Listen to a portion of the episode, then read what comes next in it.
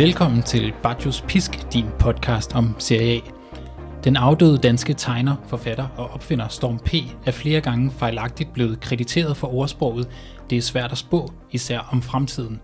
Men selvom ophavsmanden til ordene til sydenladende forbliver ukendt, tør vi her i Bajos Pisk godt spå om én ting.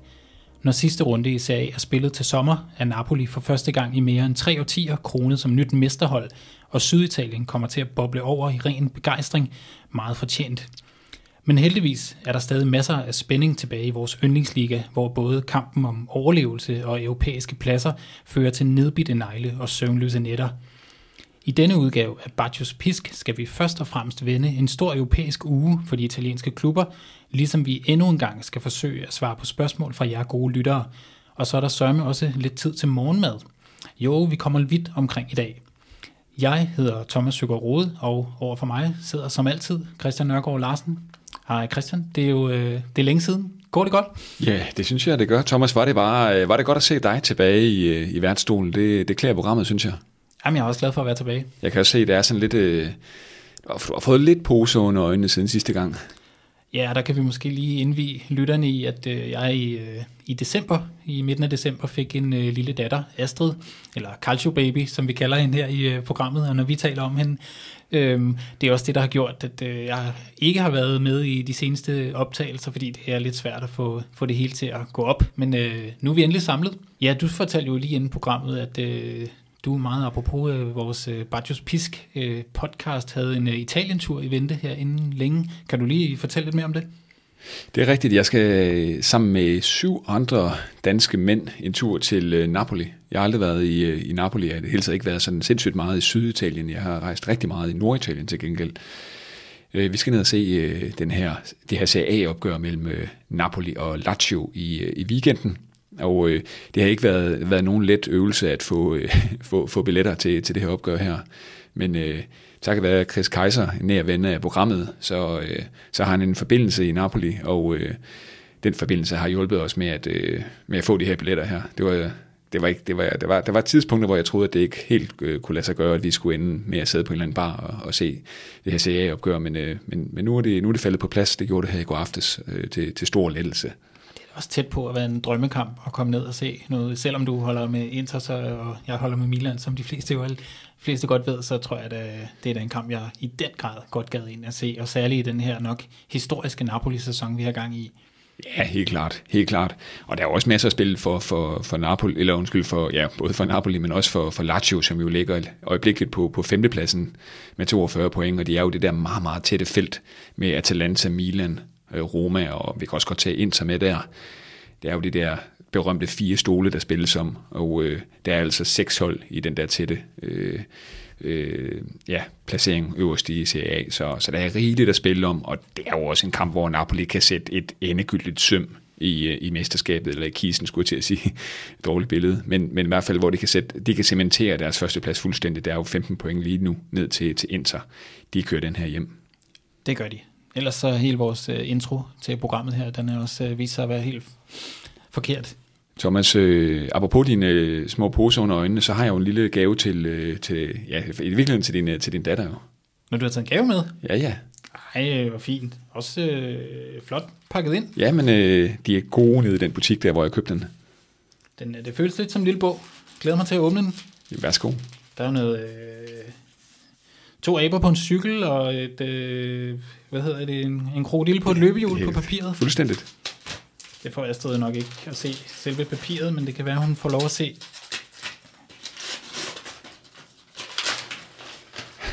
Ah, det er jo en dejlig lille børnebog, ligner det. Det ligner i hvert fald ikke en, der er til mig. Det er ikke, den er ikke så, så, så calcio-tung, den her bog her. Ah, men den er jo rigtig stærk. Sådan en med, med billeder af små dyr, og så står der, hvad det er for nogle dyr. Ja, fuldstændigt. Det burde jo være. Have, jeg kan lige læse hele første side op. Ja.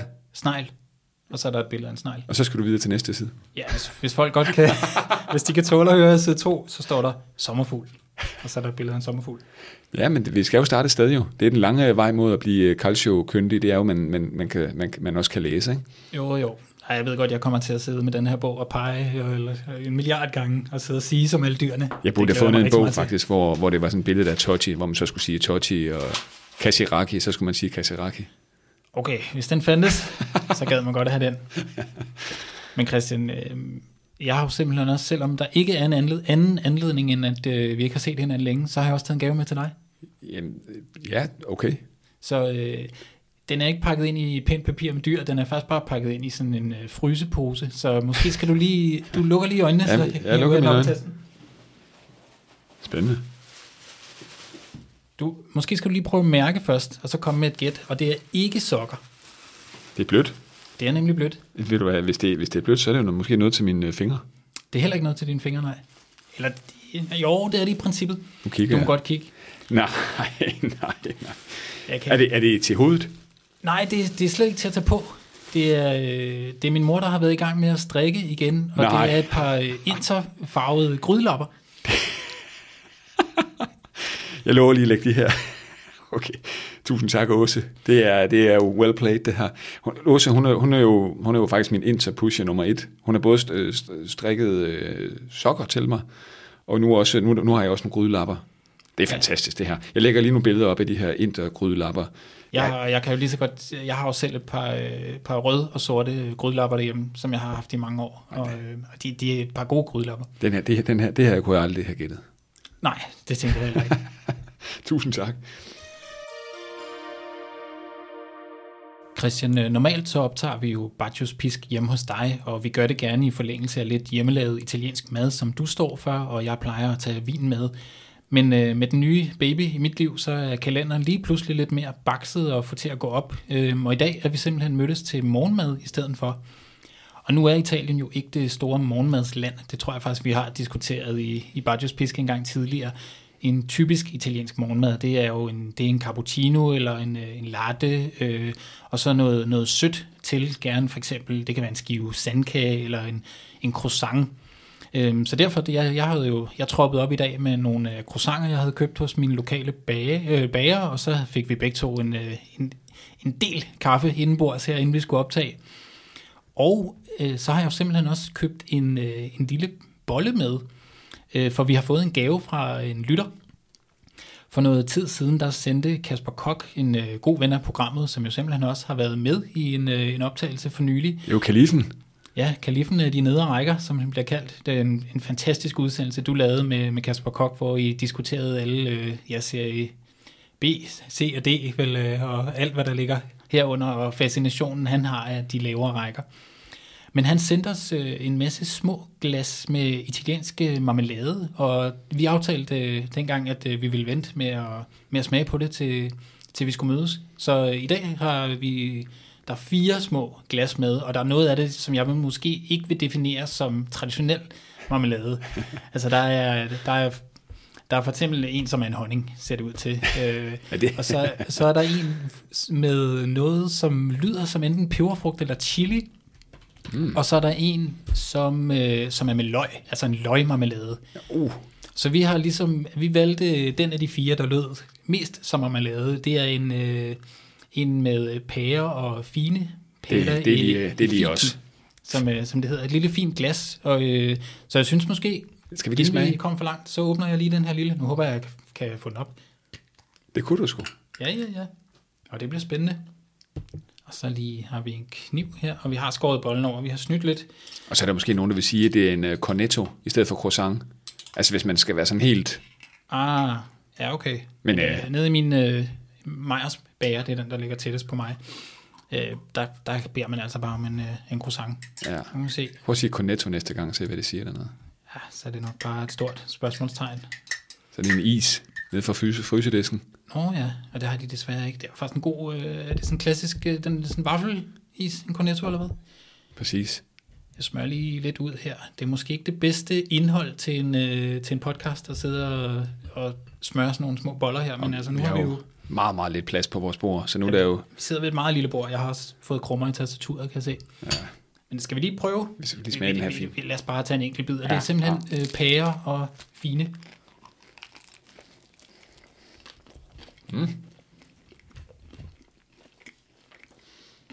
Vi har jo taget den af de fire, som er mest, hvad kan vi sige, traditionelle, ikke? Jo, Der er hverken løg, der er, ikke, der er hverken øh, honning, eller der er heller ikke chili, og der er heller ikke løg i.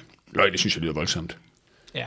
Jeg vil sige, en fin marmelade. Mm. Den, er, den er ikke... Den ved ikke så meget. Den er, meget, den er sådan sød. Ja. Øh, det er ikke sådan, den, den har ikke så meget syre. Nej, det der er sød og tyk. Ja, men det er jo det, italienere, de vil gerne have noget sødt til morgenmad. Ja. Og så, så har de måske lige en espresso ved siden af, eller øh, en, en stor balje latte, ikke? Jo, den er perfekt som en øh, morgenmadsmarmelade, den her. Ja, så... Øh, Jeg kommer ikke til at røre ved, ved, ved løgn. Nej, nej, den styrer det, vi Ikke i forløb i hvert fald.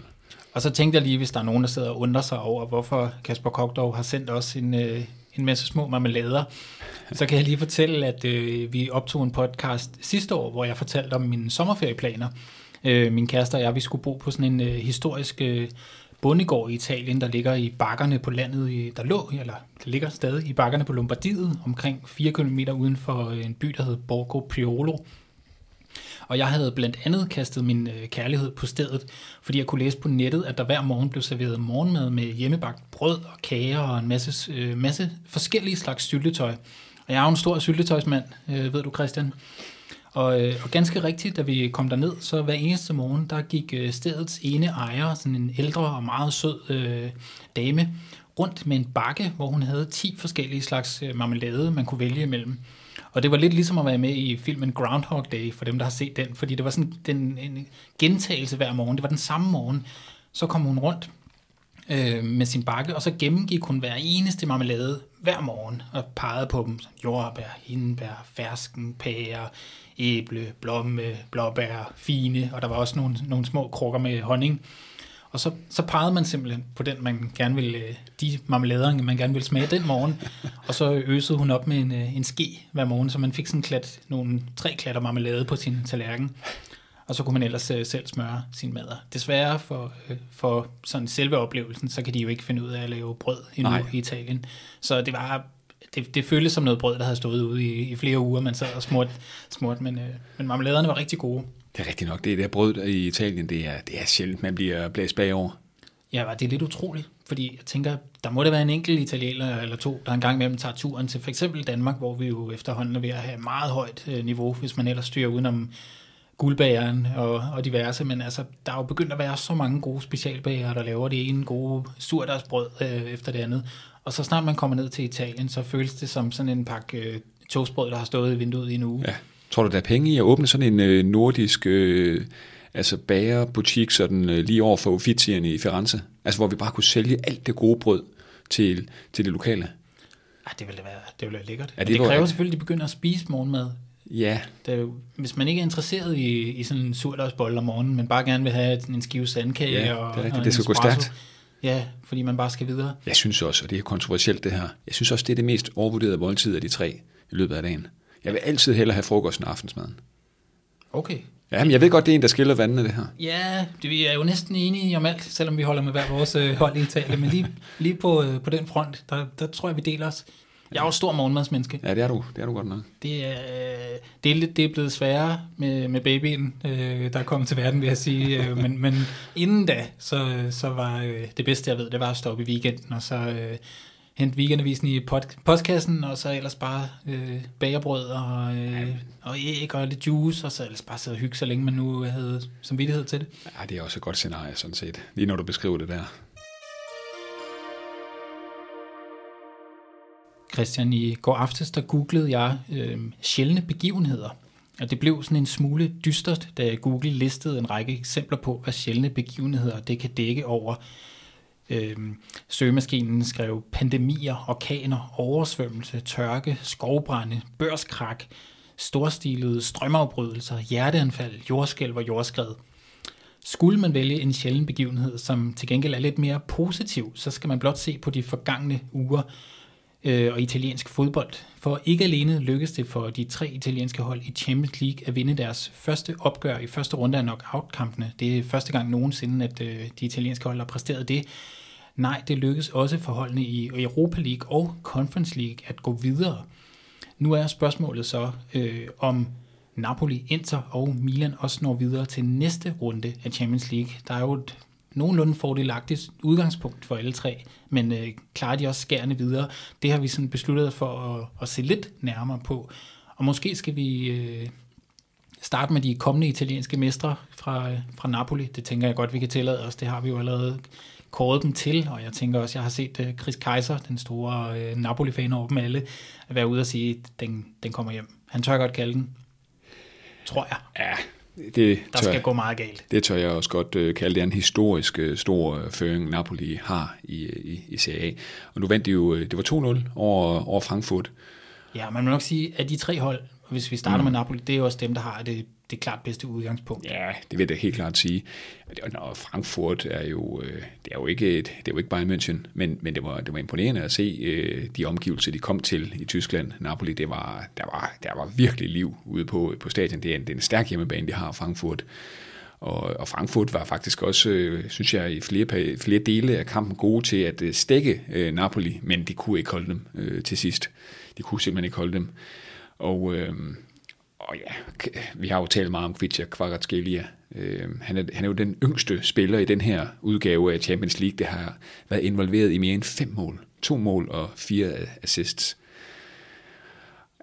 Altså ja, ord er næsten overflødige, ikke? Ja, kronen på, på værket af de her øh, vanvittige italienske transfervindue, som øh, Napoli havde, eller sommertransfervindue, som, ja. som klubben havde, hvor man erstattede den ene bærende søjle gennem mange år efter den anden, ja. med, med unge, yngre og meget uprøvede kræfter, og hver eneste af dem har jo bare vist sig at være fremragende handler. Det må være underligt at være sådan en uh, Khalidou Koulibaly og en Insigne og alle de her Mertens for den tages skyld, som, altså alle ja, de der... Fabian Ruiz også. Fabian Ruiz alle de der senatorer, som, som har båret Napoli øh, gennem så mange år, nu er de alle mulige andre steder på fodboldkortet, øh, og så kan de se de her nye indkøb øh, gøre Napoli historiske. Det må simpelthen være så underligt. Men, øh, men det er også det, der, er jo, der er jo flere, der sådan stiller de her spørgsmål, og det bliver ovenkøbet også skrevet om det i den danske presse. Kan Napoli vinde Champions League? Det er, jo, det er jo et interessant spørgsmål. Man kan i hvert fald sige en ting. Napoli har scoret 20 mål i den her udgave af Champions League. Det er flere end noget andet hold. Det i sig selv siger noget. Jeg tror stadig, at øh, det bliver, det bliver yderst svært for, for Napoli at, øh, at vinde Champions League. Men altså, så mange kampe er der heller ikke tilbage. Øh, de skal jo ramme, øh, jeg ved ikke, er det, er det City, der, der, der er favorit? Bayern München? Ja, Real. Real, ja, selvfølgelig. De, de så også stærke ud, meget stærke ud endda. Jeg tror stadig, det er, det er vel det, som man med en kliché kalder en dark horse. Men, ja. men det ligger vel i periferien blandt favoritterne. Det ville være en, en kæmpe drøm Øh, og det, jeg vil simpelthen hæppe så meget på Napoli, som jeg overhovedet kunne, øh, hvis de skulle spille en Champions League-finale. Det vil være helt fremragende for os for italiensk fodbold at vise, at man ikke er fuldstændig død og begravet. Jeg håber, alle, alle lytter af Bartos Pisk holder med, med Napoli i, øh, i Champions League også. Altså, det er jo det er da en fantastisk ting, det der er ved at ske her.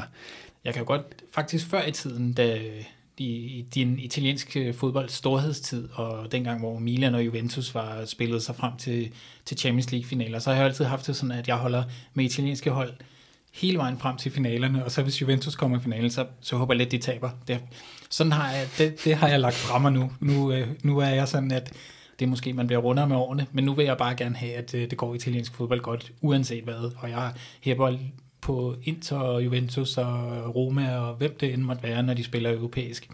Øhm, og selvfølgelig også øh, mit eget Milan-hold. Ja, det er præcis også sådan, jeg har det. Altså, hvis et italiensk hold kan vinde Champions League, så vil jeg være yderst glad, uanset hvilket hold det er. Men naturligvis øh, vil jeg håbe på, at det, det er Inter. Og så er der jo, øh, jeg, jeg har set faktisk, der også har været lidt øh, skriverier, også inde i Bardios Pisk-gruppen om, øh, om Juventus, hvis man nu hvis de skulle vinde Europa League og dermed sikre sig en Champions League-plads, om de sådan overhovedet har fortjent det med det, med det år, de har øh, plus Valencia-sagen og Prisma-sagen, som, som vi også har diskuteret i, øh, i nogle tidligere podcasts, som sådan, om de har fortjent det. Øhm, og det, det, jeg kan godt forstå, hvis der er nogen, der, der synes, at uh, Juventus på en eller anden måde bare fortjener at blive, uh, få et ordentligt gok i nøden. Øhm, og jeg, men jeg tror stadig, jeg er sådan, jeg vil bare gerne have, at uh, det går italiensk fodbold godt. Ja, præcis. Nu var vi lige lidt inde på, på nogle af de her statistikker her med, med Napoli. Så er der også en Victor Osimhen. Nu talte vi om hans øh, partner in crime, Kvaratskhelia fra Georgien. Han har scoret i sine seneste seks kampe, og det er hans øh, stærkeste øh, målstime i, i, i, i hans korte Napoli-tid her. Uh, han kom jo til der i sommeren 2020, da han blev den dyreste spiller nogensinde fra, fra Afrika. Der var også mange, der løftede øjenbrynene, da man hørte prislappen på 80 millioner Øh, euro, som kunne øh, stige til 80 millioner euro med, med nogle bonusser. Men han er jo lige nu, øh, ja, jeg ved ikke, hvor meget man skal sige, at han er det dobbelte værd, men han er i hvert fald mere værd end de 70 millioner i, i dag. Det er der ikke nogen tvivl om. Jeg tænkte helt klart også, at det var, det var for mange penge, Napoli gav, og jeg havde ikke rigtig, jeg tror ikke, jeg havde hørt om Osimhen stort set på det tidspunkt. Øhm, men det er jo lige før, at det er en, en slik, de har givet for ham. Ja, det må man sige. Han er så dominerende og vel i hvert fald top 3 øh, på 9. positionen i verden lige i øjeblikket. Ja, altså han er, det, ja, det vil jeg næsten også give dig ret i. Han er i hvert fald der omkring, ikke? Holland er jo umulig at komme udenom, og så kan man jo altid diskutere. Ja, så er det jo det der placering, Ja, og hvad er en, hvad Mbappé, en ikke? nier, ikke? Jo, Mbappé vil jeg jo stadig mene var lidt mere øh, ja. funderet på en venstre kant af angrebet, men sådan den spidsangriberen, den helt ja. fremme, der tænker jeg, at han er i top 3 lige i øjeblikket, Ja. med den form, han er i også. Ja, det, det, det vil jeg også gerne skrive under på. Der er gået, altså, de skal jo nok gå videre Napoli nu. Det er vundet 2-0 i Tyskland, øh, og møder jo så Frankfurt øh, hjemme på Stadio Diego Maradona her snart. De skal nok gå videre. Vi er 23 inde i, runder inde i CA-sæsonen, og de har 62 point, Napoli. Det er jo, de har kun tabt til Inter og spillet to uafgjorte, som jeg lige husker det. Og det er der ikke øh, noget andet hold på tværs af de fem store ligaer på det europæiske kontinent, der kan hamle op med. Øhm, det er simpelthen, Napoli er simpelthen det hold på tværs af de her fem store ligaer, der også har den bedste målscorer. Øh, plus 41. Der er kun gået 14 mål ind på, på Napoli. De har Det er scoret meget, 56. meget imponerende, og det er jo også det, der kan blive en faktor for dem i forhold til Champions mm. League, at efterhånden kan de jo, behøves de jo ikke at stille med, med deres største stjerner i Serie A. De kan godt tillade sig at hvile alle, hvis de gerne vil det, inden et øh, eventuelt Champions League-opgør. Og så er de vel også der øh, efterhånden, hvor de er et af de hold i Italien, der også kan vinde med deres B-kæde. Ja. Altså hvad de ikke har af angriber og, og midtbane, tunge midtbanefolk, de kan skifte ind i kampene. Øhm, så ja, det bliver spændende. Så er der jo det der, om, om det vil være bedre for, for Napoli at holde kontinuiteten og blive ved med at køre på med Kvartskilja og Osimhen. Øhm, men, men de kampe, de har fået lov at hvile, så har de jo vundet alligevel. Men man kan selvfølgelig sige, at der er en skrøbelighed forbundet med, med Kvartskeli og Osimhen, hvis en af de to går i, går i stykker.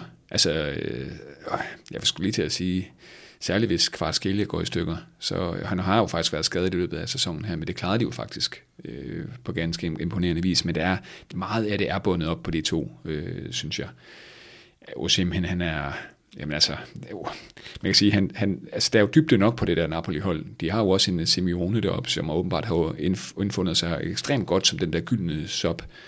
Øh, og det kan han godt leve med. Og så har du jo også, hvad har du ellers? Raspadori. Og du har Raspadori, som godt nok er lidt småskadet nu her, men, men de er, vel- de er utrolig godt dækket ind, Napoli. Ja, så Elmas har jo også vist Elmas, sig at spille ja. øh, rigtig godt fremme. Zelinski er gang i en af sine bedste sæsoner nogensinde. Ja, det må man sige. Han har båret sin form med fra, fra, fra, fra VM.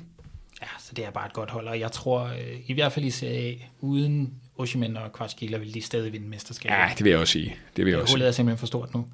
Skal vi prøve at se lidt på, øh, på dit hold, Thomas? Øh, Milan, som jo, øh, som jo simpelthen også vinder. De har jo været igennem en forfærdelig periode.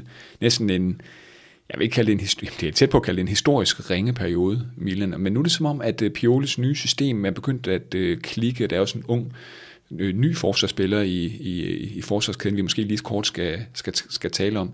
Kan du lige prøve at fortælle lidt om, sådan, hvad, hvad er det egentlig, der, hvad er det, hvad er det Pioli har gjort for at få Milan på, øh, på fod igen? Jamen, vi talte jo om, øh, kan jeg huske, at du også øh, i den, en af de optagelser, du lavede, hvor, øh, hvor jeg var hjemme og ikke, ikke med, øh, hvor vi kaldte, øh, talte om, at TA havde haft en øh, atomvinter på transfermarkedet, en, øh, en fuldstændig død vinter, og man kan måske på samme måde sige, at øh, Milan havde en, øh, en atom januar. Altså en, en mørke, mørke tider, hvor man inkasserede historisk mange mål og, og led nogle grumme nederlag til der var 4-0 nederlag til Lazio, og så den her famøse nedsabling på San Siro med, fra Berardi og company. Så det var en, det var en januar, øh, der gjorde rigtig, rigtig ondt øh, på Pioli og, og resten af Milan-holdet. Og noget skulle jo ske. Øhm, og det, det, der blev øh, Piolis svar, var, og det var, jeg mener, det var i interkampen, han gjorde øh, første gang benyttede sig af det, det var at ændre formation fra den her meget øh, Piolis øh, vinderformel fra, formel fra sidste år. Øh, mesterskabssæsonen havde været fire nede bagved, og så sådan en 2-3-1, øh, som bare klikkede og, og fungerede, men at den lige pludselig virkede ikke mere, og man lækkede jo øh, mål ind konstant. Jeg tror meget af det har, øh, der er virkelig mange forklaringer på det. Der er jo Magnans øh, langvarige skade. Der er Simon Kær, det, der, der, ikke kom, der var lang tid om at komme, øh, komme op i gear igen.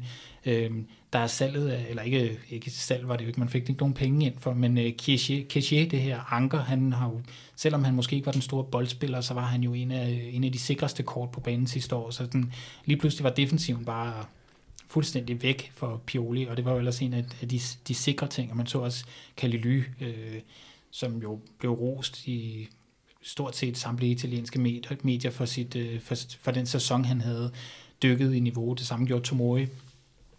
Men det Pioli så har gjort, er at forsøge at gå over til en, øh, en ny formation, hvor man så kører med en, øh, en trebakkæde og fire på midten, og så tre op foran.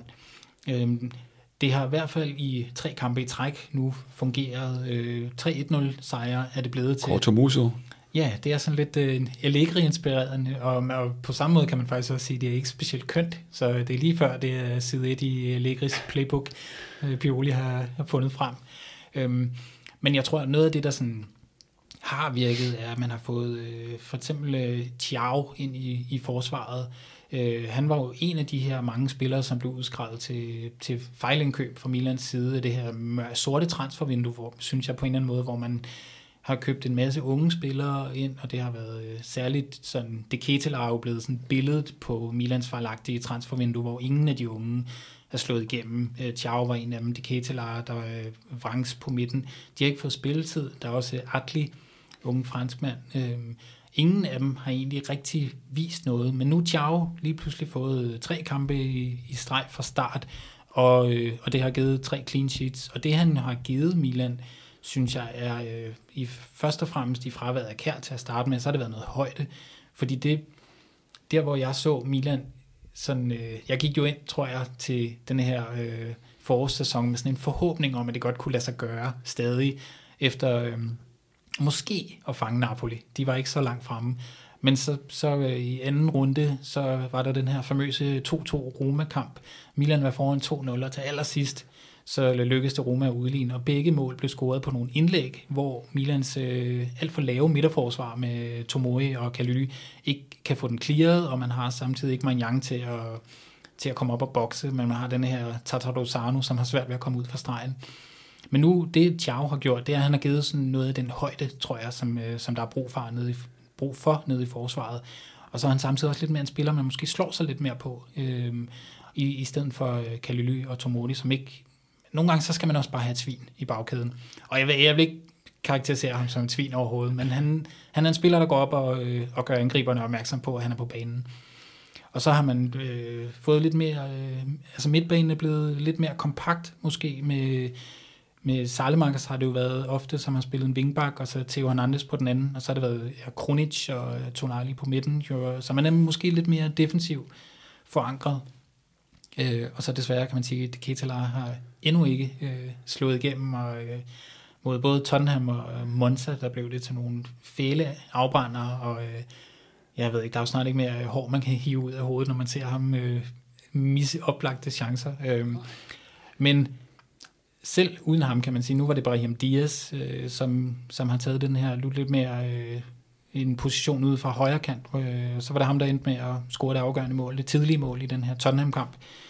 Øh, ender Milan så med at gå videre med den her nye formation? Jeg er meget i tvivl. Jeg har selv Tottenham, og det er ikke for at være sådan en øh, anti-jinxer-fan, men jeg tror simpelthen, at øh, det aktuelle nummer 4 i Premier League er bedre end det aktuelle nummer 4 i, i Serie A. Og jeg tror, Tottenham på hjemmebane, det er ikke fordi, at øh, Tottenhams hjemmebane er sådan et fort, men de har bare bedre spillere, og jeg synes godt, man kunne se i, i første, første runde, øhm, at når de skruer op for tempoet, så har, så har Milan-spillerne bare lidt svært ved at være med, og der er den forskel, der er på Premier League og CA, den kan man bare godt se.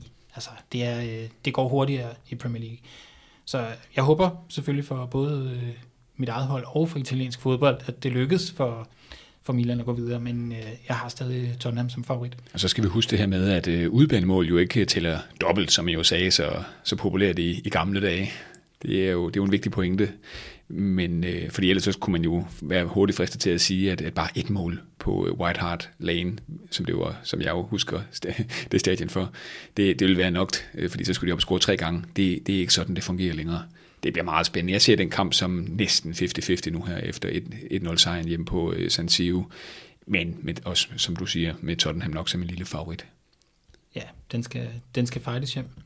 Og så er der jo øh, Christian tilbage af de tre, vi skulle øh, igennem. Det er jo dit interhold. 1-0 øh, i første opgør. Ja. Det er vel egentlig et meget fornuftigt udgangspunkt. Ja, det synes jeg. Det er, det, det er, det er to hold, øh, Inter og, og Porto, som har sat det er på to meget, meget jævnbyrdige hold. Og øh, jeg vil sige, 1-0 er jo en, er umiddelbart tilfredsstillende. Det var en tæt og hårdt spillet kamp, som jo nok vil blive husket for Romelu Lukakus mål øh, til sidst. Det endelig lykkedes det Lukaku efter det her forløbet fejlslagende ophold i Inter, altså her i hans, hans anden periode. Igen der havde Inter Chalanoglu som den her dyblæggende spilfordeler i, i sekserpositionen, og igen med Barella og Mkhitaryan i de her med, med Sala-positioner og så med Damian og Di Marco som øh, wingbacks. Og det er jo virkelig blevet sådan en formel, Inzaghi han er ved at raffinere.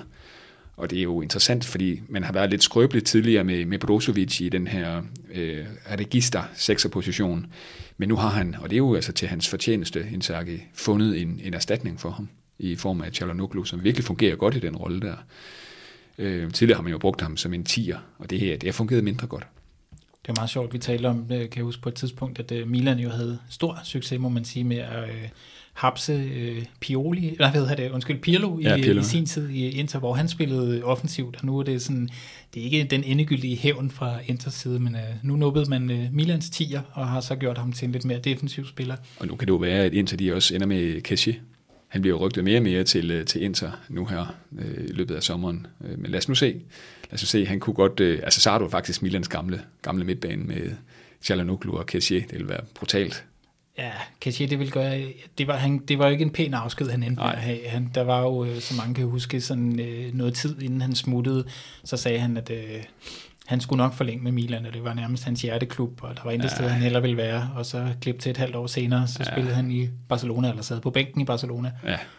Øh, det ville gøre lidt ondt, hvis han spillede i Inter. Jeg, øh, Hakan, det, det lever jeg med. Det. Øh, jeg synes, han er, han er ikke min yndlingsspiller. Jeg synes, han er ret usympatisk i virkeligheden øh, ofte. Han har i hvert fald været gjort sit til, at der, der er mange Milan-tilhængere, der, var, der så sig meget sure på ham. Man kan sige, med mesterskabet, øh, så viste Milan også, hvordan Milan både tilhænger og spiller, hvordan man er usympatisk over for, øh, for en tidligere spiller. Det synes jeg selv ikke var særlig, øh, særlig kønt, men jeg føler, det var Hakan, der startede. Ja, nu var vi lidt inde på Inters midtbane her, og, øh, men jeg tror faktisk i virkeligheden, jeg vil fremhæve Onana, øh, som, som, som, som nok kampen spiller, fordi Porto, som, har været, som var presset massivt under første halvleg, i hvert fald stærligt i, begyndelsen af første halvleg af Inter, de kom meget, meget bedre med. Det er som om, de læste Inters øh, formation rigtig fint i, anden halvleg, og der var flere meget nærgående forsøg, og under, under det skal op med to-tre store redninger, især en af dem. Øh, og det var lidt lidt under egentlig, at, øh, at, at Porto ikke kom foran på Giuseppe Meazza. Men så vil jeg også fremhæve Inzaghi, nu har han jo, nu har jeg fremhævet ham også for den her Chalanoglu-position på, altså på, på den dybe midtbane det her med, at han, jeg synes, han læste kampen rigtigt, det der med, øh, altså med, med, med, med udskiftningerne. Det har han faktisk fået noget kritik for tidligere, Inzaghi, det her med, at han, han har lidt svært ved sådan nogle gange, det der med at læse, læse kampen rigtigt, bruge de rigtige øh, indskifter. Men det gjorde han altså i den her kamp mod, mod Porto. Han, han hævde både Lukaku og Brozovic øh, ind i løbet af anden halvleg. Lukaku kom ind i stedet for, for, for, for hvad hedder han, salgstøtten fra Sarajevo. Djeko som var helt til rotterne i den her kamp her, det må man bare sige. Og herefter, der sad total, øh, Inter totalt på kampen, og så selvfølgelig særligt, da Porto blev reduceret til, til 10 mand, der kom jo et rødt kort til Otavia. Kan man også sige, nu har jeg, jeg ser jo ikke alle Inters kampe, og øh, efter Calcio Baby er kommet til verden, så må jeg jo også med skam erkende, at øh, det er blevet lidt færre, meget færre CA-kampe, og øh, jeg har også begyndt at misse en del Milan-kampe, det gør jo endnu mere ondt. Ja. Øhm, men var det måske den kamp, hvor Onana endegyldigt beviste, hvorfor det er ham, der er Inters første målmand. Det er der, hvor han sådan cementerede sin position. Jeg føler jo, at han er, det er ham, der på en eller anden måde er med til, at, hvis de ender med at gå videre. Det var den der vilde dobbeltredning. Den havde, den havde forgængeren på posten ikke taget. Det havde han ikke. Jeg synes faktisk, han har cementeret det for et par runder siden. Øh, men, men man kan så sige, at han, han cementerede det igen øh, i den her kamp mod, mod Porto. Og han, han, altså, han adskiller sig jo især fra Handanovic øh, ved at have lynhurtige reflekser, og, og så måske især hans øh, spil med fødderne. Han er jo virkelig, virkelig, lidt ligesom Mike Manjang i virkeligheden i, i Milan, han er virkelig dygtig til at, øh, at, at ramme sine spillere rigtigt øh, ude, på, ude på marken. Ja, han tager de, det, det er jo også noget, man har talt med, med hvad er forskellen på Manjang og Tataru Sano, hvad er det forskellen ja. på Milan øh, med, med henholdsvis den ene og den anden, men det der er, under når han tager de bolde, man ikke forventer, at en målmand tager, ja. hvor Handanovic, han var, han var jo meget sikker, men så snart du sætter den lidt for langt til venstre, eller lidt for langt til højre for ham, så, går, altså, så er han ikke derude. Ja, fuldstændigt. Nej, så, så nu, venter, nu venter Porto så hjemme på, hvad hedder det nu, i Stadio do Dragao, tror jeg det udtales, øh, hvor portugiserne de har vundet 9 ud af 10 ligekampe i år, og kun tabt til et hold, og det er førerholdet Benfica. Den her evige ark nemesis i den portugisiske liga. Det er tæt på, tror jeg, at være en 50-50 kamp, der, der venter der. Øh, ja, det, det, det, den er svær. Altså, jeg tvivler lidt på, at, øh, at Porto kan holde ind fra, fra fadet i den kamp der. Øh, jeg, jeg ser Inter som samlet være en, være en svag favorit til at avancere. 1-0 er jo ikke meget, men, men, men de vinder den kamp der og er generelt inde i en virkelig stærk stime. Porto er et virkelig, virkelig stærkt hjemmebanehold, så det, der skal sættes popcorn over til, til, til det uh, returopgør der. Så hvis vi uh, summer op, så siger vi drømmen, det er at få tre italienske hold videre i Champions League. Naturligvis. Det, det mest realistiske er måske at få to hold videre, Napoli og Inter. Jeg vil nok sige, det er den rækkefølge Napoli, Inter, Milan, øh, sådan med, set i et nøgternt lys. Det, det, ja, Milans kamp bliver meget, meget tæt. Ja. Øh, det, det, det bliver svært, tror jeg faktisk. Men lad os nu se. Kan jeg lige nå en sidste ting? Jamen, der er masser af plads. Så du uh, tifon på Giuseppe Meazza øh, mod Portugal, eller i Portugal der? Øh, jeg så den godt, men nu kan jeg faktisk ikke lige huske. Jeg kan godt huske, der var flere, der delte billeder på, øh, på sociale medier. Det var jo øh, fyrtårnet, der, der lyser op i natten og rammer øh, helt ned på den anden side af, øh, af, af, af den der side der, øh, Inters symbol. Der blev kastet en lang gul stribe ned, som så rammer Inters øh, symbol dernede. Og der stod noget i stil med Amore e un faro fisso che sovrasta la tempesta nu er jeg ikke sådan super... Det jeg synes, det lyder okay. Tak. Og det betyder noget i stil med kærlighed. Jeg er ikke helt sikker. Det, det, det, det er min egen lille oversættelse. Kærlighed er som et, jeg ved ikke om det betyder et fast eller et evigt fyrtårn, der lyser op i stormen. Meget, meget poetisk. Selv med en oversættelse, som ikke måske er en til en, så er der, det, det er lige før, den giver lidt øh, gåshud. Ja, det er, og, så, og så kommer der lige lidt højkultur her. Det er jo, det er jo ikke et citat, der kommer øh, hvor som helst fra. Det, er, det kommer fra William Shakespeare. Okay. Ja, er det ikke flot gravet frem? Åh, oh, det er flot. Hans uh, sonet nummer 116. En, uh, ja. Og det er 116? Ja, det er nummer 116. Jamen, jeg det er... om det er 15, 17 eller noget der. Jeg kan godt se, at du sad, du sad og talte fingre derovre. Jamen, det, er jo, det er jo virkelig sådan en kultiveret koreografi. Det, det synes jeg var fedt, når det er sådan nogle. Det er jo det, der er med til at gøre Calcio så fantastisk, at det er sådan nogle referencer. Det ser du ikke. Det kan vi godt sige i en podcast som Bartos Pis, det ser du ikke i, i Premier League. Ej, det er altså smukt, smukt gravet frem. Jo, tak. Jeg har jo også en gammel øh, svaghed for Shakespeare. Jeg kan huske, i gymnasiet havde vi en, øh, en, en meget sød øh, engelsklærer. Øh, Dorte hed hun, som mm. introducerede os for, for sådan det store i, i Shakespeare, og jeg endte også med at, øh, og i min fritid at læse nogle... Øh, læse en del Shakespeare, og jeg kan huske, at jeg var på en øh, sådan en klassisk øh, gymnasie, sådan en scoretur med nogle gutter, hvor vi var i, øh, i Tyrkiet. Der var, øh, det skal lige siges, der var ingen af os, der scorede på den tur. øhm, så det var lidt nogle, øh, der, der, blev, der var mange, der hang med næbet i, i flyveren, og det på vej hjem. Det, og det er en af grundene til, at jeg måske ikke scorede, var også, at min, øh, min min feriebog, jeg tror, jeg var den eneste på turen, der havde taget en bog med, det var, at jeg sad og læste Romeo og Julie øh, nej, nej, nej, nej, nej, nej. Og det er Beverly Hills for kultiverede mennesker. Ja, det var... Det er... Altså god. Det er helt klart det er noget, man bør læse. Ja, ja, ja, ja. Jeg, jeg husker også Macbeth fra, fra folkeskolen. Hold nu op, mand. Ja, okay, nok øh, Shakespeare her. Ja, jeg tænker også, vi, vi, vi, vi runder... Øh, den her del, den europæiske del af med lidt, øh, lidt Shakespeare, inden vi går videre til næste emne.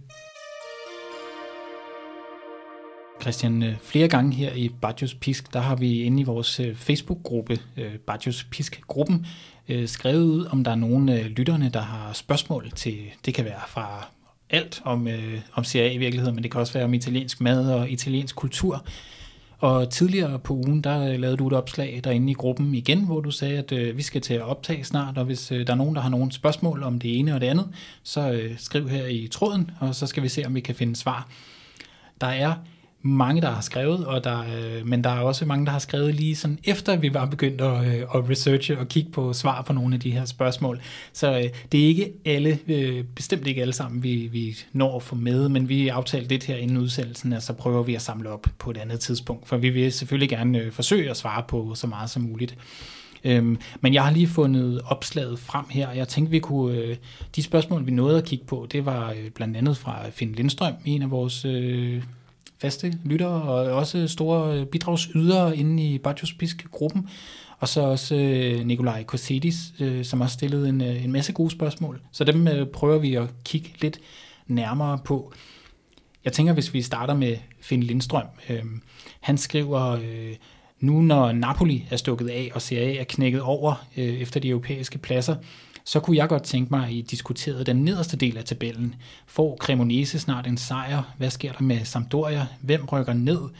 Umiddelbart, skriver han, ser det jo ud til, at to af oprykkerne forbliver oppe. Øhm, så ja, det har han øh, spurgt lidt til, og Christian, jeg ved også, du har, du har gjort dig lidt tanker om det, øh, herinde vi mødtes, og øh, vil du måske lige dele, hvad du nåede frem til? Mm-hmm. Ja, altså, der er jo stadig en del runder tilbage af CA, men altså, det ser det ud til, at Cremonese og Sampdoria ligner to mandskaber, der sad helt og aldeles fast i, øh, i kviksandet.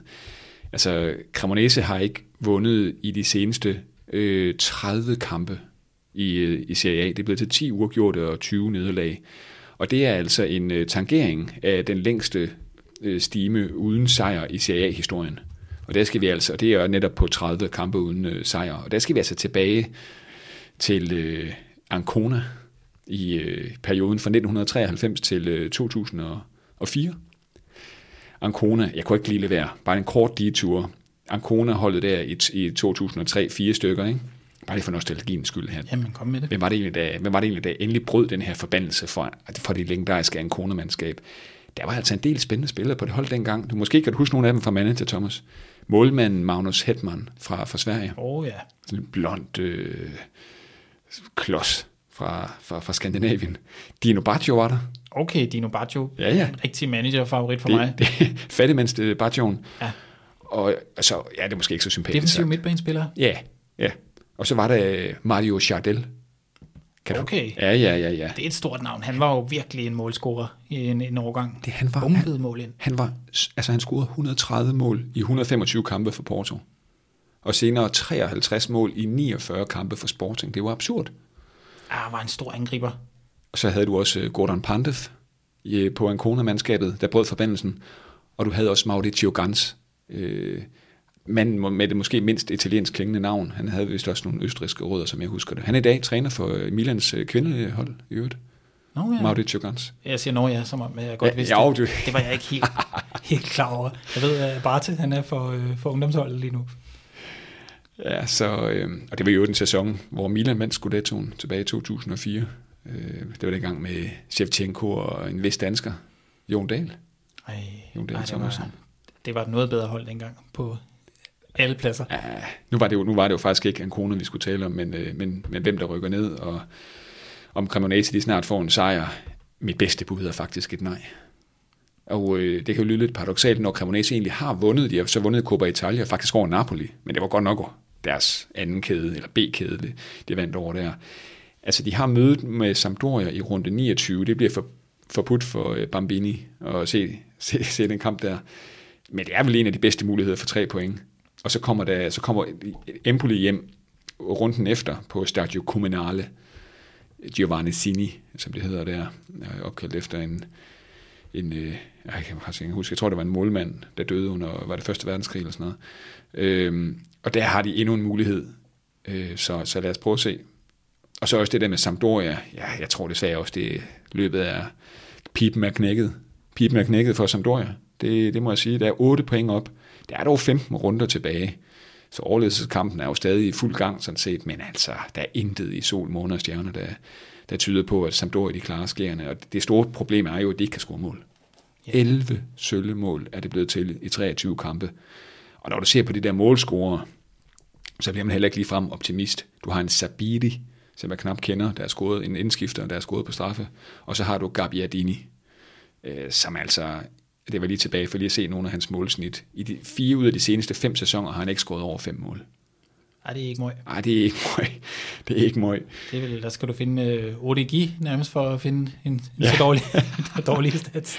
Så, så hvem rykker ned? Jeg vil pege på Cremonese, Sampdoria, og så vil jeg faktisk pege på Spezia.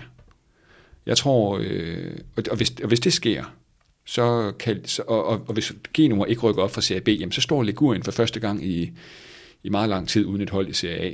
Det ser dog heldigvis ud til, og du, jeg ved, du også elsker Genua, Thomas jo, Italiens ældste klub. De ligger lige nu på anden pladsen i Serie B og ligger til oprykning, og ser måske ud til at blive det eneste Ligurien-hold, liguriske hold i Serie A næste sæson. Ej, det, er, det er ærgerligt. Det er en, det er en meget smuk by. Og øh, jeg var der jo i, i sidste sommer, øh, også meget hektisk. Ja. Jeg tror aldrig, jeg har været så stresset i en, øh, i en legebil nogensinde før. Og lille Fiat Panda, eller hvad? Øh, ja, det tror jeg faktisk, det var.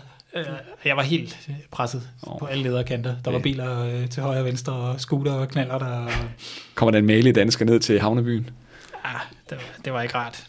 Og jeg kan jo se i øvrigt, uh, apropos uh, detours og apropos uh, CAB, at uh, mit andet hold, Bari, ja. ligger nummer tre lige nu. Ja, ja. Hvor jeg dog bare håber, at den, uh, den gamle, den gamle CA-klub med et kæmpe 90'er-koloss af et stadion får lov at komme op i CA igen. Ja, det kunne være lidt no- nostalgi tungt. Du har jo Frosinone øh, med Fabio Grosso som, øh, som træner. De er stukket fuldstændig af. De spillede også spillede det ikke i går. Det blev sådan et målår. Jeg ved faktisk ikke, hvordan det lige endte. Men de, de i hvert fald, uanset om de tabte, så, øh, eller ej, så ligger de klart foran. Men så ligger Genua lige efter med, med netop Bari og Sydtirol, og så Regina, den gamle danske koloni, og så også Ranieris øh, Cagliari ligger lige efter. Det er ret tæt. Det er kun Frosinone, der er stukket lidt af. Men det med også sagt, jeg tror altså, at Verona, de, øh, de, som jo lige nu ligger under stregen, jeg tror, de, øh, jeg tror simpelthen, de kommer til at klare det. De har kun tabt en af de seneste fem kampe. Det var mod Roma hjemme på Olympico. Fik du jo det, apropos CAB, nævnt uh, Palermo på 10. pladsen? Nå, ja, det skal vi da. Mm. Det er vel ja, det, den smukke trøje. Den smukke trøje med den gyldne ørn. Ja, det, er også... det er jo også en af de hold, jeg har faktisk set i serie. Jeg så Milan Palermo for mange år siden, dengang uh, Simon Kjær spillede i Palermo. Det var vel nullernes uh, hipsterhold nummer et, ikke? Jo, oh, det var det. Cavani. Ej, hvor var de gode. Hvad hed han? Var det Lavetti? Spillede han ikke også for dem? Jo. Øhm, Argentineren der. Jeg synes, Klassisk man... stormand-lillemand-angreb. Ja. Yeah. Det er jo noget, vi elsker her. Det i elsker Der er dog intet, der står... Nej, det, det, første, når du siger det der, så det første, jeg tænker på, det er jo Oberfimi Martins og, og, og Bobo Vieri. Ja, det er det mest, øh, måske i Italien, det, det mest stormand-lillemand-angreb, der ja. har været. stormand-lillemand.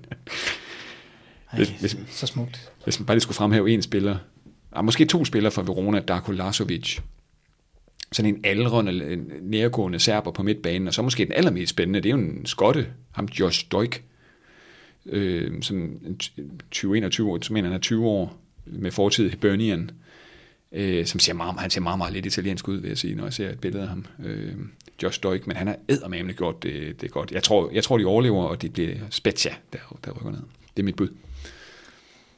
Vi nåede øh, forbi Finn Lindstrøms spørgsmål. Tak, så, tak for dem, Finn. Du var ja, som altid gode. Mange tak. Og så øh, Nikolaj Kosidis, han har stillet op til flere spørgsmål. Og ja. skal vi ikke se, hvor mange af dem vi kan nå? Jeg ved, at der er en af dem, vi ikke kan svare på, så den er vi jo hurtigt henover. Ja, han, øh, jeg ved, hvad du mener. Han starter jo med, at øh, det er lidt ømt punkt, han, øh, han prikker lidt til. Der er et, et fuldstændig åben sår på ja. begge to, øh, som han finder den største saltkar frem, og så bliver der ellers bare gnedet løs. Øh, men han spørger, han kunne godt tænke sig at høre om vores største fadese på øh, holdet.dk. Oh, altså, der er mange at tage på nettet, hvor man kan dyste i serie manager. Øh, jeg ved næsten ikke, om vi har nogen positive ting at fortælle Nej. om. Øh, det er jo skamligt, at øh, os to selverklærede øh, serieeksperter, ja. vi ligger jo vi ligger skidt. Er vi, er vi overhovedet i top 20? Det er lige omkring, tror jeg. Der er intet lys i den her fortælling.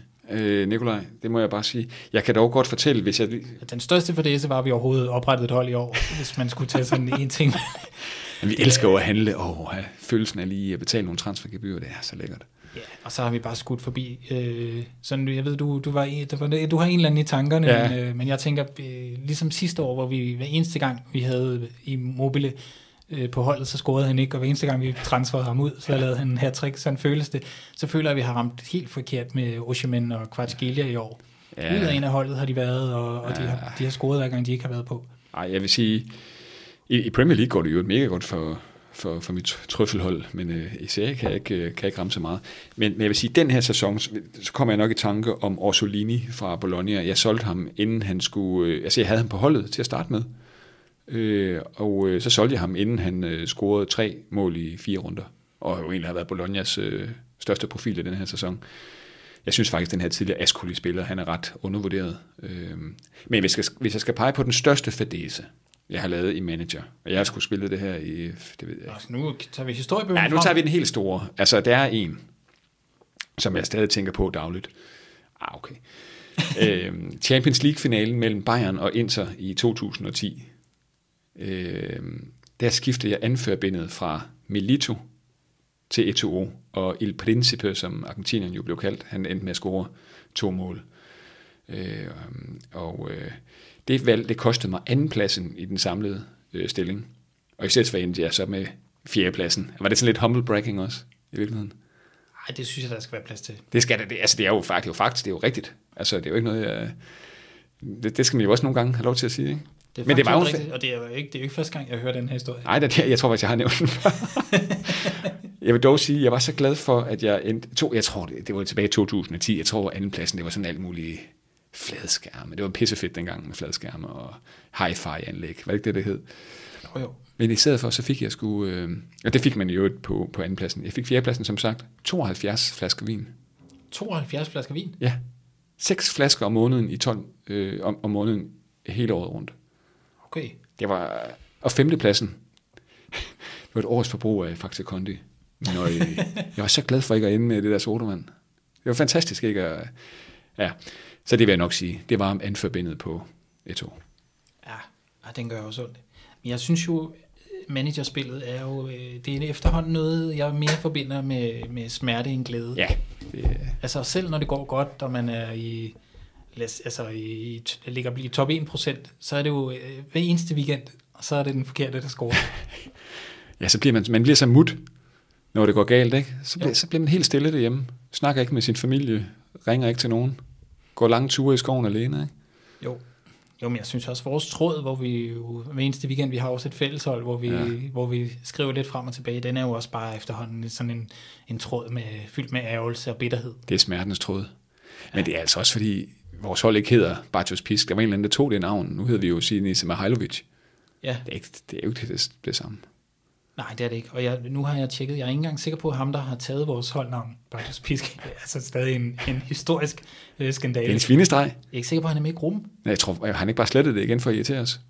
Jo. Ja, det kan man vist ikke engang. Det har jeg ellers nogle gange håbet på i manager, at man bare kan trykke på en stor fed rød knap, og så er ens hold væk.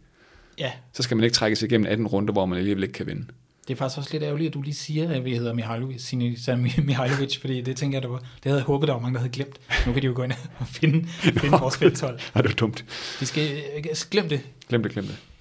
Ja, den, den, den har, det har ikke været grimt. Men hvis vi skal gå til øh, Nikolajs øh, andet spørgsmål, så er det, hvem der har overrasket jer mest mm. er positivt og negativt i, i, i år. Ja.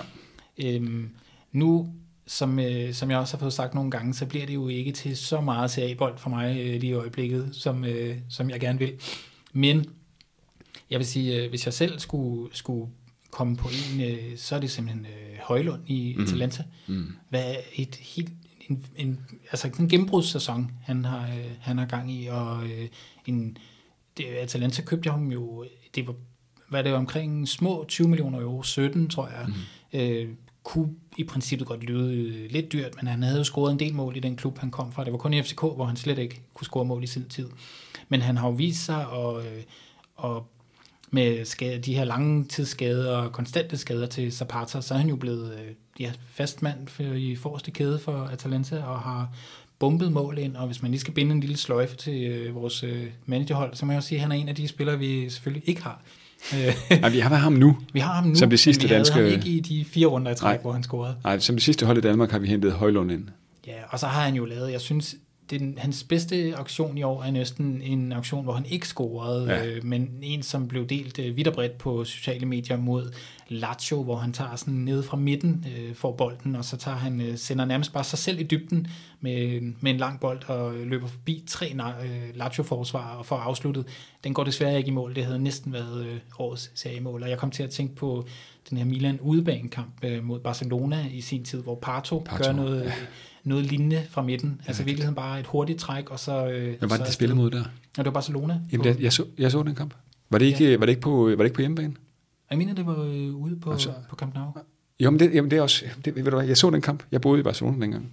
Jeg inde og se den kamp, og jeg kan huske, at han, han vender rundt om sig selv, som jeg husker det. Og han var jo en fabelagtig spiller, som fik sin karriere ødelagt ja. af, af skader og, Ja, ja, og, og måske lidt ikke nok engagement. Det er rigtigt. Han er stadig relativt, han kunne Jamen, jeg, hvad han? Øh, 30 eller sådan noget. 23? Men, øh, ja, så jeg tror, Højlund vil være øh, min største øh, positive overraskelse i Ja. år. Altså, jeg, jeg valgte at gå sådan, kigge lidt på en klub. Øh, Ja. Nu ved jeg godt, det står hvem, så, men jeg, jeg, jeg, jeg gik med en klub. Og der, der vil jeg pege på, øh, på Lecce. Øhm, jeg synes, det er imponerende, hvordan oprykkerne fra puljen, de ligger på, ja, de ligger på 13. pladsen med hele 10 point ned til nedrykningsstregen. Og jeg synes, at man skal fremhæve sådan en spiller som Strafezza, den her brasilianske vinger, som er jo, må være klubbens helt store S. Han, står, han har i hvert fald scoret syv mål. Ved du egentlig, hvem der har, kan du gætte, hvem der har lavet flest assist for Lecce i den her sæson? Uh, ja, øh, det er et godt spørgsmål. Mm, Inden du finder, ja, du, jeg, jeg, synes, jeg jeg kan ser, godt sige, at jeg sidder og øh, googler fuldstændig vanvittigt herovre, danser. men øh, det, grunden til, at du spørger, det er, fordi det er en dansker. det er det. Er, det, øh, kunne det være Morten Julemand med, skal vi sige, fire assist? Det er fuldstændig rigtigt. Og det var heldig gættet. Ja. Jeg ved ikke, om man kunne høre, jeg googlede, mens du, øh, mens du spurgte. Og så Men han er vel nærmest øh, sammen med Højlund. Så Julemand, han, Ja. ja. hvor har han dog bare været god. Og jeg, jeg så også, han, øh, helt vildt. der var rygter om i hvert fald, at øh, Lecce havde afvist et øh, bud på 100 millioner på ham, fordi de ville have 150. Jamen, det tror jeg også, han er værd. Han er anfører for dem. Han, øh, han er, hvad er det, man siger, frygtløs. Han er frygtløs fysisk. Han går så hårdt ind i nærkampene. Og øh, så er han jo bare en lederskikkelse. Ja, han skal koste mere end øh, 15 millioner. Det, det er for let. Man skal ikke, vi giver ikke guldet væk i, øh, i Serie A til, især ikke til Premier League. Nej, vi giver kun øh, guldet væk til Barcelona og øh, PSG gratis. I hvert fald i min klub. Au, Men, øh, au. men det, det bliver jo fedt at se øh, altså Julemand og ja. øh, Højlund måske også få øh, noget spilletid på det danske landshold. Ja, ja, ja, for Jeg søren. tænker, øh, det, altså hvis der er noget, det danske landshold godt kunne bruge, så var det jo en, en nier, som Ja. scorer mål. Og det er jo ikke sikkert, at Højlund han nu bliver ved med at være den her, der banker mål ind, og det er jo også svært, at han ikke passer ind i Julemands system så godt, men øh, hvor ville det være fedt. Ja, meget enig. Ja, og så, og så mest negativt, øhm, ja, så vil jeg pege på Fiorentina. Jeg havde større forventninger til Italianos øh, mandskab, men det har bare en pris. Øh, det har bare en pris, når man sælger en, øh, en, en angriber med 20-25 mål i støvlerne, øh, som tilfældet var med Dusan Blaovic, og man må bare sige Cabral og Jovic, øh, som jo godt nok har scoret øh, to mål hver i en, i en, i en europæisk kamp her for nyligt, men de har slet ikke det samme øh, potentiale øh, som, som skarpretter, som, som, ja, som Vlaovic.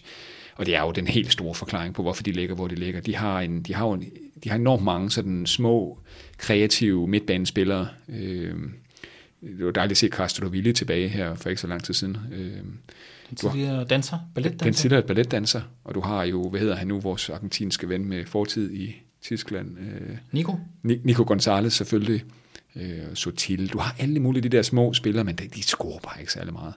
Jeg vil pege på Fiorentina som den, der har overrasket mest negativt.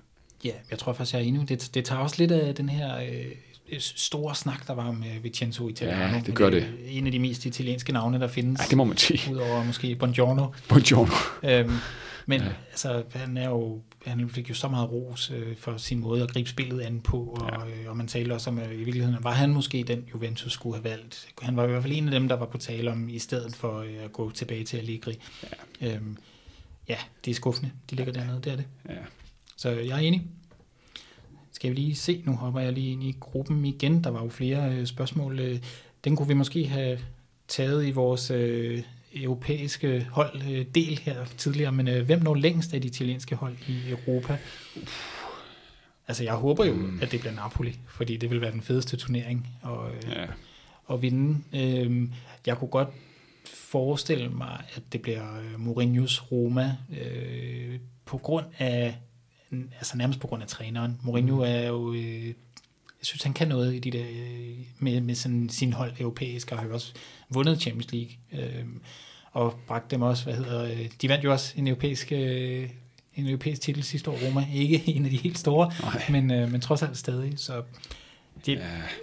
det kunne blive Det er godt bud. Jeg, jeg tror faktisk, jeg vil pege på, øh, jeg tror faktisk, jeg vil pege på Juventus. Ja. Øhm, de møder Freiburg øh, næste gang. Jeg kan se, at Roma står og møder Sociedad, som er særdeles godt kørende i Spanien. Øh, det, det, det, det bliver svært, og du har i Europa League også United og Arsenal. Sevilla, det der notoriske Europa League-hold der. Jeg tror, det bliver svært. Øh, jeg tror faktisk, det bliver svært for et, et italiensk hold at vinde Europa League, når United og Arsenal også er der, for at være helt ærlig. Helt klart. Europa League, nej undskyld, Conference League, det har du nok Villarreal og West Ham som de favoritterne, ikke? Der har du Fiorentina og Lazio fra Serie A. Ja, Lazio måske, ja, det ved jeg ikke. Jeg tror stadig Napoli, det kommer meget ind på den lodtrækning, og nu skal de jo også lige gå videre. Har de jo Frankfurt hjemme på Olympico, men, øh, men altså, øh, hvis de får noget, Ja, det, det, den er svær, den her, synes jeg. Jeg tror, jeg, synes, jeg vil... Tidligere tider har vist lidt, synes jeg i hvert fald, ja. at uh, italienske hold, som ikke spiller Champions mm. League, de, de prioriterer ikke de der Europa League, UEFA-koppen før i tiden. Altså sådan, jeg synes, de havde svært ved at mønstre sådan ægte begejstring, fordi ja. de ikke øh, føler sig hjemme der. Jeg tænker også, Juventus, hvor meget ved de det egentlig, og samtidig med alt det råd, der er i klubben øh, lige nu. Men det er jo også måske klubbens eneste det det. mulighed for en Champions League-billet, og det, det kan måske godt det give jeg, jeg tror noget faktisk, motivation. Ja, Spørgsmålet er bare, om evnerne øh, kan bære det, ikke? Jeg tror faktisk, jeg vil pege på Juventus, øh, og, og ellers skal det være Napoli øh, i Champions League. Ja. Det bliver en af de to, øh, vil jeg gætte på. Jeg håber, de alle sammen går så langt som overhovedet muligt. Ja. Og så, øh, som jeg sagde, der er også et spørgsmål fra øh, Nikolaj, som vi ikke kan svare på. Ja. Det er ellers et godt spørgsmål, men øh, hvornår har nogen anden bagkæde med tre brasilianere, her nævner han Danilo, Bremer og Sandro fra, øh, fra Juventus, holdt otte clean sheets. Øh, han siger, at han kan ikke komme i tanke om andre på tværs af, af ligaer. Øh, er det ikke noget øh, andet brasser plejer at være kendt for? Og jo, det er jo rigtigt, når man siger Brasilien, så tænker man jo altid offensiv fodbold, og selvom der er mange store, store øh, brasilianske forsvarsspillere, så tænker man jo, så er det jo øh, typisk Ronaldo, eller Ronaldinho, eller Romario, eller Pele, der, mm. der dukker op. Det er ikke så tit, man snakker Cafu, for eksempel, selvom han også var, øh, var en af de store, eller Roberto Carlos, for den sags skyld. Øhm, det har vi simpelthen ikke kunne svare på. Nej. Jeg er ikke engang sikker på, at jeg kan komme på en klub med, ud over landsholdet, som det brasilianske landshold, som spiller med tre brasilianere i bagkæden. Så skal vi finde en statistik i den uh, brasilianske øh, liga måske. Men, ja. men en opfordring til, øh, til lytterne, hvis I kan finde øh, nogen anden bagkæde med tre brasilianere, der har holdt mere end otte clean sheets, så altså, tager vi altså simpelthen hatten af, hvis I kan grave det frem. Det må jeg bare sige. Absolut. Ja, så skriver, øh, nu har vi talt rigtig meget om holdet. Øh, Nikolajs sidste spørgsmål var, øh, han kan ikke lade være. Øh, hvordan får man plus Valenza til at virke på holdet DK? Jeg famler stadig efter den rette strategi, og øh, der må vi bare sige, Nikolaj, det gør Christian og jeg i den grad også. Vi er ved at være nået til vejs ende i dagens udgave af Bajos Pisk, men der er jo ingen Bajos Pisk uden de faste elementer her til slut. Vi øh, kommer gerne med lidt anbefalinger til, øh, til ting, man kan fordrive tiden med, og så øh, kårer vi også, øh, kommer med Bajos Pisk kåringen, som jo, øh, jeg tror, vi er blevet enige om, det er en, øh, den kan gå til lidt af hvert, og der er ikke rigtig nogen, der går op i, hvem der får den, men øh, vi synes selv, det er meget hyggeligt. Men anbefalingerne, Christian, jeg tænker, jeg ved, du har en anbefaling klar, men øh, inden du kommer med den, så øh, for at du ikke selv skal kaste dig ud i at, øh, og anbefale dig selv, så synes jeg, vil jeg gerne lige sige, at øh, de programmer, øh, de podcast, du har optaget, hvor jeg ikke har været med, øh, hvor du har haft øh, gæster inden fra, fra forskellige steder. Du har haft øh, Chris Kaiser inden og snakke Napoli. Du havde, øh, du havde øh, Niklas. Ja, Niklas øh, inden og snakke plus Valenza. Du har også haft øh, ja, Kok inden og snakke om alle de lavere rækker. Øh, ligesom øh, du også med Chris Kaiser mener, det var snakket øh, Viali og øh, Mihailovic. Det er simpelthen, synes jeg, er blevet nogle virkelig, virkelig gode udsendelser, og de er jo, øh, de fleste af dem i virkeligheden også lidt tidsløse, så hvis man savner lidt indhold og, øh, og gå og lytte til, nu er vinterferien jo godt nok over, men øh, så kan man tage den på cykelturen eller i bilen til og fra arbejde, så, vil, øh, så har jeg i hvert fald haft øh, stor fornøjelse, øh, selvom jeg også har savnet Bartos Pisk, men øh, haft stor fornøjelse af at lytte øh, selv, og er også blevet, øh, blevet klogere. Så øh, du slap for selv at gøre det, og, øh, og du har heller ikke bedt mig om det, skal jeg lige sige. Men øh, det er min anbefaling i hvert fald. Tak. Ja, udover det, så, øh, så øh, synes jeg, der er ufattelig meget god culture podcast øh, derude. Øh, hvis jeg skal fremhæve en ting, som jeg har haft ekstra stor fornøjelse af her inden for de sidste par uger her, jamen så er det Mediano, en Mediano special om danske klubben øh, Udinese, hvor øh, en af de danske journalister, der fulgte Udineses danskere allertættest, altså Nils Jørgen Larsen, der også har forfattet bogen øh, Danske Gladiatorer. Øh, han var tipsladets mand i Italien i i, øh, ja, i virkeligheden i løbet af øh, Karlsjons skyldende æra der i 80'erne og, og 90'erne. Og, og han vender altså de her danskere i Udinese sammen med Sebastian Stanbury og verden, den gode øh, Carsten Krog. Det er, jeg tror, den blev publiceret her for en uges tid siden, eller sådan noget den stil, og den er, den er bare virkelig, virkelig fin, og man bliver meget klogere.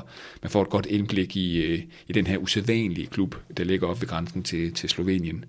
Så øh, der er masser af historie, der er masser af nostalgi, og, og det er bare nogle, øh, ja, det er bare et virkelig kompetent øh, hold, der er sat sammen der. Så, så en anbefaling til, øh, til den her øh, danske klub Udinese, med Mediano Special.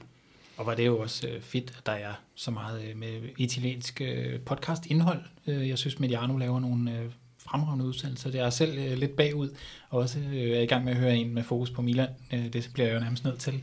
Øh, og så øh, vores egen lille podcast her, så det, det er lækkert. Og øh, jeg ved også, der er øh, de tre senatorer, en, øh, en podcast øh, også om øh, italiensk fodbold, men øh, så der er i hvert fald rigeligt på hylderne lige i øjeblikket, og det er jo dejligt, der er lidt fokus på en liga, der ellers, øh, ja, den er jo den er ikke, hvad den har været. Det er vi jo tit enige om, men øh, hvor er den fed at følge med i. Vi skal også have kåret denne, denne øh, udgave af Bajos Pisk, øh, skal vi i gang med Bajos Pisk-kåringen, og Christian, du har fået lov til at øh, vælge den her gang, hvem der skal have den, og øh, det, er jo en, det er jo en pris, der er gået ekstremt mange gange til Mourinho. Ja. Men øh, nu skal vi til noget helt andet, som man siger. Ja, vi skal til noget helt andet. Men det handler om, og manden, der får øh, Bajos Pisk øh, koring den her gang her, det er jo Federico Basquerotto. Øh, hvilket navn, og hvilken, hvilken mand. Det er ikke engang, fordi han er, han er 1,84 med høj.